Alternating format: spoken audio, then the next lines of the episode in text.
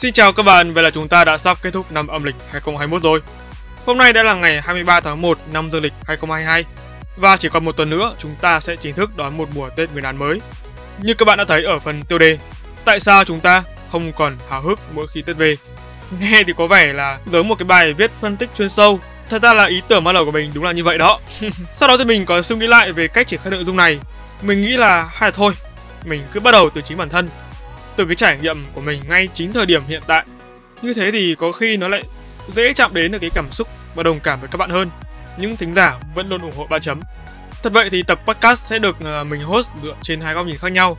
Và các bạn có thể hiểu những góc nhìn này đại diện cho hai thế hệ, một cũ, một mới. Hiểu đơn giản là người trẻ và người trưởng thành vậy đó. Ok và giờ hãy cùng ba chấm thưởng thức không khí ngày tết với những xúc cảm thật đặc biệt của một người trẻ thôi nào. Let's play. Chúng ta đã được nghe quá nhiều về những câu cảm thán như Tết giờ thật nhạt, Tết này không giống Tết xưa. Những bài phân tích, mổ xẻ về vấn đề Tết với những title được giật tít đến nỗi khiến mỗi người khi nhìn thấy không thôi thở dài. Thẳng thắn với nhau này, Tết không nhạt, ít nhất là bản chất của Tết nó vốn là như vậy. Cái nhạt mà chúng ta vẫn thường nhắc đến ấy, thật ra nó xuất phát từ chính yếu tố con người. Dừng một phút để ngẫm. Tết được tạo ra bởi con người chứ không phải giống loài nào khác, phải không? Tết là phong tục truyền thống và đại diện cho những giá trị xưa cũ, những cái giá trị đậm nét bản sắc văn hóa người Việt nói riêng và các dân tộc trên thế giới nói chung. Theo thời gian thì những hệ giá trị đó dần thay đổi và phát triển. Có những giá trị được bảo tồn như di sản vô giá. Ngược lại, cũng có giá trị bị mai một và biến mất theo thời gian. Thế giới thì ngày càng phát triển bởi con người. Chúng ta là sinh vật duy nhất trên trái đất tạo ra nền văn minh. Như một quy luật tự nhiên, sự đổi mới, phát triển và đào thải là điều tất yếu phải xảy ra. Khi xã hội ngày càng phát triển, văn minh hơn, vững mạnh hơn, những điều xưa cũ cũng vì thế mà thay đổi. Và một trong số đó là Tết. Tết ngày nay khác Tết ngày xưa rất nhiều. Thật tình thì mình cũng chẳng đủ thấu cảm để đánh giá cái sự khác đó thực chất nó như thế nào. Nhưng mình hiểu cảm xúc bên trong của bản thân. Cái thứ cảm xúc từ ngày còn bé tí được ấm ngửa cho đến hiện tại khi đã trưởng thành và tự đứng được bằng chính đôi chân của mình. Thực sự, cảm xúc ấy nó khác nhau rất nhiều. Tết ư? Tết chỉ là thời điểm, là giá trị vô hình, giúp mình và những người khác càng thêm thấu hiểu về sự khác biệt ấy mà thôi. Ngày Tết đó, chúng ta hào hức vì sắp được hưởng thụ kỳ nghỉ dài, trong sự vô lo, vô nghĩ. Ngày Tết đó, chúng ta vui sướng vì được nhận lì xì để có tiền mua những món đồ mình yêu thích. Hồi ấy thì mình thường giấu trộm bố mẹ số ít tiền lì xì làm của để dành cho bản thân còn lại thì phải đưa cho bố mẹ để à, được tiết kiệm hộ. Ngày Tết đó, chúng ta phấn khích đến tột độ khi được diện quần áo mới. Có những cái bộ trang phục mà chỉ đến Tết mới dám lôi ra mặc một lần rồi lại cất vào tủ. Ngày Tết đó, chúng ta ngấu nghiến những bánh trưng, giò, chả, thịt gà, canh bóng. Như thể đây là cơ hội cuối cùng để được ăn chúng. Ngày Tết đó, chúng ta đâu có mâm cao cỗ đầy để giờ đây. Tết đến lại thở dài, lại phải ăn lại những món ăn đến phát ngán. Ngày Tết bây giờ lạ lắm.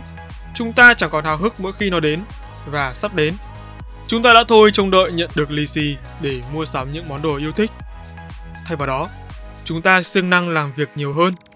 Vì Tết chính là thời điểm vàng để thu nhập được bộ thu mà. Ngày Tết bây giờ thật lạ lắm.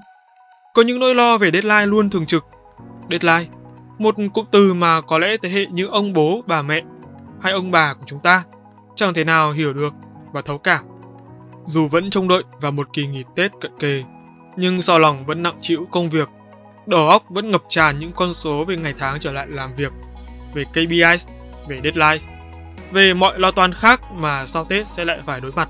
Cho còn đủ thành thơi, Tết dường như là một loại áp lực mà ở đó. Việc được nghỉ mà thật ra là cũng chẳng được nghỉ. Nói đúng hơn, ngày Tết giống một trạm đổ xăng mà mỗi người bắt buộc phải dừng lại, nghỉ một chút rồi lại tiếp tục quay lại với đường đời. Đã từ rất lâu rồi, mình chẳng còn thích và đợi Tết nữa. Chẳng biết từ khi nào. Với mình ngày Tết cũng như ngày thường, vẫn liên tục làm việc và sinh hoạt như thể chưa có gì xảy ra, ngoại trừ những ngày phải đi chúc Tết. Vì nhà mình đông họ hàng, mình mới phải đi. Còn không sẽ vẫn làm mọi thứ như bình thường. Nghe có vẻ thật kỳ cục nhưng có lẽ nhiều bạn trẻ cũng sẽ giống mình, nhất là đối với những người đang sống ở thành phố. Cái thứ gọi là không khí Tết có lẽ chẳng còn thân thuộc như cách đây vài chục năm về trước. Vì sao mình lại nói cách đây đến vài chục? Vì cách đây độ 10 năm, mình đã cảm nhận được Tết không còn như xưa. Cũng chẳng hiểu nổi vì sao mình có thể cảm nhận được nó nhanh đến như vậy. Nhưng, đối với mình đó là sự thật chẳng thể nào khác. Công việc, đó có lẽ là từ ngữ diễn tả chính xác nhất khi chúng ta nhắc đến cụm từ Tết nhạt. Càng ngày chúng ta càng có nhiều việc phải làm trong cuộc sống. Tiền, đó có lẽ là thứ diễn tả gần đúng giá trị chúng ta mưu cầu nhận lại. Thành thật mà nói, chúng ta đang sống trong một thế giới nơi cảm xúc là thứ yếu và tiền bạc là yếu tố số 1. Nghèo nói về tình cảm, giàu nói về tiền bạc. Câu nói mình đã được nghe ở đâu đó, tuy phũ phàng nhưng đúng thật các bạn ạ. Đúng ở đây là chiếu về góc độ tư duy, về lý trí. Tức ý khi chúng ta bớt hưởng thụ và chăm chỉ làm việc, cuộc sống sẽ trở nên tốt đẹp hơn. Tất nhiên, Ý nghĩa tốt đẹp ở đây phụ thuộc vào nhu cầu mỗi cá nhân. Nhưng như mình đã nói, chúng ta đang sống trong một thế giới nơi cảm xúc là thứ yếu và tiền bạc là số 1. Hiểu đơn giản, phần đa số nghiêng về quan điểm vật chất đủ đầy sẽ giúp chất lượng cuộc sống tốt hơn phần thiểu số với ý nghĩa ngược lại. Sẽ chẳng có số liệu nào thống kê cho điều đó hay ít nhất chứng minh quan điểm này đúng là như vậy vì podcast này không mang nội dung phân tích những điều đó. Nhưng có một sự thật để có thể nói ra được những lời này mà không sợ bị phản bác, mình đã có trải nghiệm thật. Đó là những mối quan hệ, gặp gỡ, tiếp xúc với nhiều người, đọc các nguồn báo uy tín và sách xuất bản chính thống. Nói tóm lại, mình có lý do để nói lên quan điểm này. Trở về chủ đề chính trả lời cho câu hỏi tại sao chúng ta không còn háo hức mỗi khi Tết về. Vì háo hức là một tính từ chỉ cảm xúc. Mà trong thời đại này, cảm xúc chỉ còn là thứ yếu. Khác với Tết xưa, khi những phép tắc, thói quen sinh hoạt chưa thay đổi nhiều như bây giờ, khi những cửa hàng, cửa hiệu đóng cửa sớm trước cả năm, 7 ngày và chỉ mở cửa trở lại sau ít nhất một tuần, thì ngày nay, những nơi đó mở xuyên Tết như chưa hề có Tết. Vậy thử hỏi, cảm xúc hình thành từ đâu khi mọi thứ vẫn diễn ra như chưa có gì xảy ra? Ngoại trừ và cành đào, cành quất gọi là tượng trưng cho có bày cho đẹp, vài hộp quà, hộp mứt, bánh kẹo để mời khách. Sau cùng, không khí Tết còn nào lại gì trong chúng ta ngoài những tấm ảnh check-in và cảnh tắc đường vẫn tái diễn trên từng con phố. Sau cùng, không khí Tết còn đọng lại gì trong chúng ta khi trẻ em chỉ mong đến Tết được nhận tiền lì xì và nghỉ xả hơi sau chuỗi ngày gồng gánh áp lực học tập trên đôi vai. Sau cùng, Tết cũng chỉ là một tên gọi để ám chỉ chuỗi nghỉ dài trong mỗi chúng ta. Mình biết sẽ có rất nhiều bạn không đồng tình với loạt quan điểm được đưa ra trong podcast này. Thực tế, mỗi người có một suy nghĩ khác nhau. Người thì cho rằng có sự khác biệt giữa Tết xưa và nay. Người lại trung lập khi nói không cảm thấy có sự khác biệt.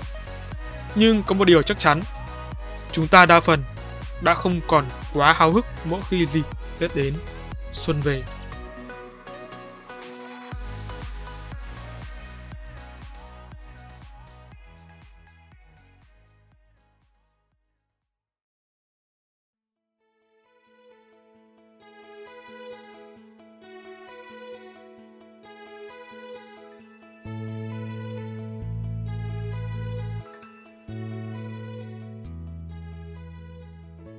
Chỉ còn một tuần nữa chúng ta sẽ chính thức đón chào năm mới Tết Nguyên đán 2022. Ba chấm podcast xin chúc những khán thính giả thân yêu luôn bình an, có thật nhiều sức khỏe, hạnh phúc bên gia đình, bạn bè và người thân. Chúc các bạn sẽ sớm đạt được những thành công với dự định đã vạch ra, có thêm thật nhiều nhiệt huyết, thật nhiều ý tưởng được triển khai trong tương lai. Ba chấm podcast chúc mừng năm mới.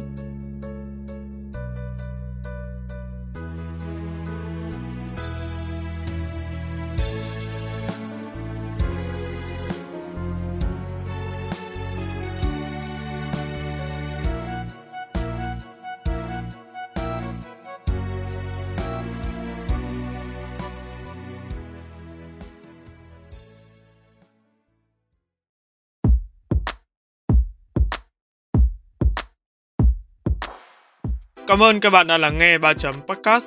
Nếu các bạn thấy podcast này thú vị, giúp ích được cho bản thân và mọi người, hãy để lại phản hồi trên các trang social media hoặc chính tại nền tảng bạn đang nghe để chúng mình được biết nhé. Việc làm nhỏ này của các bạn vô cùng cần thiết để 3 chấm chúng mình có thể cải thiện tốt hơn nữa chất lượng các tập podcast trong tương lai. Đừng quên vào 21 giờ mỗi tối thứ năm hàng tuần, bạn sẽ có hẹn cùng ba chấm trên các nền tảng phát hành podcast như YouTube, Google, Apple, Spotify và nhiều hơn thế nữa. Hãy nhớ đặt lịch để không bỏ lỡ cơ hội được lắng nghe những chia sẻ bổ ích về kiến thức chuyên môn từ ba chấm nha. Còn bây giờ, xin chào và hẹn gặp lại. ba chấm off